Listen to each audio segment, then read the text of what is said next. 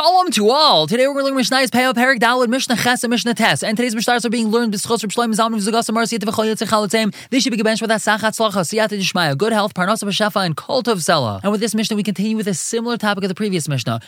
by similarly, Hamakdish Peirosav. If a person is makdish his fruits, his produce, Achaloibo L'Anis Meisters before they came to the Chiyuv, to the time of Meisters. We've already learned previously that a person's chayiv to take off Meister from his produce once it's reached a certain stage. Usually that stage is called Meiruach, that it's been smoothed out in a pile. So if he was makdish his produce before it got to that stage, upedan, and then he redeemed it from hektish before it got to that stage, chayavin. So he's chayiv in meiser. He's chayiv to take meiser off of his produce if he was the one that actually brought it to the stage of meruach. And similarly, mishabol anis hamaisers, if he was makdish it after it already got to this stage where it's chayiv in meiser, upedan, and then he redeemed it from hektish, chayavin. So he's still chayiv to take off meiser. However, hikdishon achaloy nigmru, if he was makdish it before it got to the stage where it's chayiv in meiser, before meruach, ugemar and hagizbar, and then the gizbar, the treasure of Hektish, he completed it. He made sure that either he himself or an agent of Hektish went about putting everything into a pile and being Meruach, making sure that now it's smoothed out in a pile, and then only afterwards he redeemed it from Hektish, Peturin. So then he's potter to take Meiser off of this produce,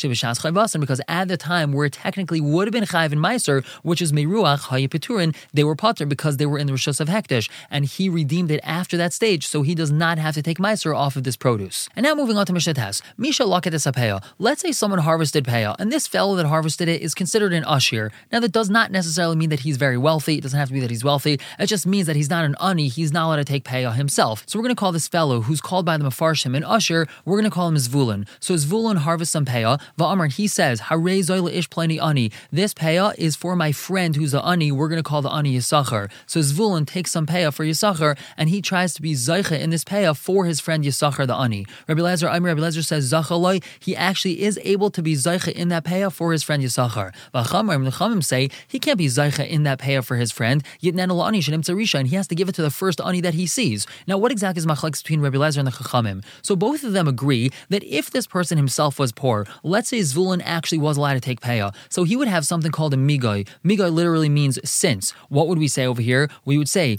migu de Since he's able to be Zaycha in this payah himself, because he himself is poor, so he could also be Zaycha in it for his friend. So the Chachamim would agree to that, and both Rabbi Lezer and Chachamim say that that would be okay. However, Rabbi Lezer takes this a step further. He says that this fellow who's rich, this Zavulun fellow, right now he's not able to take payah. However, Migo, since if he would like to be mafkir all of his nechasim, if he wants to take all of his nechasim and say they're all ownerless, everything of mine is completely free for the taking, so then that would turn him into a poor person. And then, of course, once he's poor, he's able to be zaycha and payah for his friend. So Rabbi Lezer says we apply both of these migos. Migo, if he wants to make himself poor, he can make himself poor. And then if he was poor, Migu, since he could be Zeichin it for himself, he could be Zeichin for his friend. So even though he hasn't done either of those things, he's able to be Zeichin it for his friend, even though he's considered rich. Whereas the Chacham say we're only going to apply one Migu, we're not going to apply two Migus. So if this person is considered wealthy, this Zavulun fellow, so he's not allowed to be Zeichin it for his friend, the poor fellow. And the Mishnah concludes with Halacha, Haleka Vashecha Vapeh Nachri, a Gentile leaves over Leket Shechem.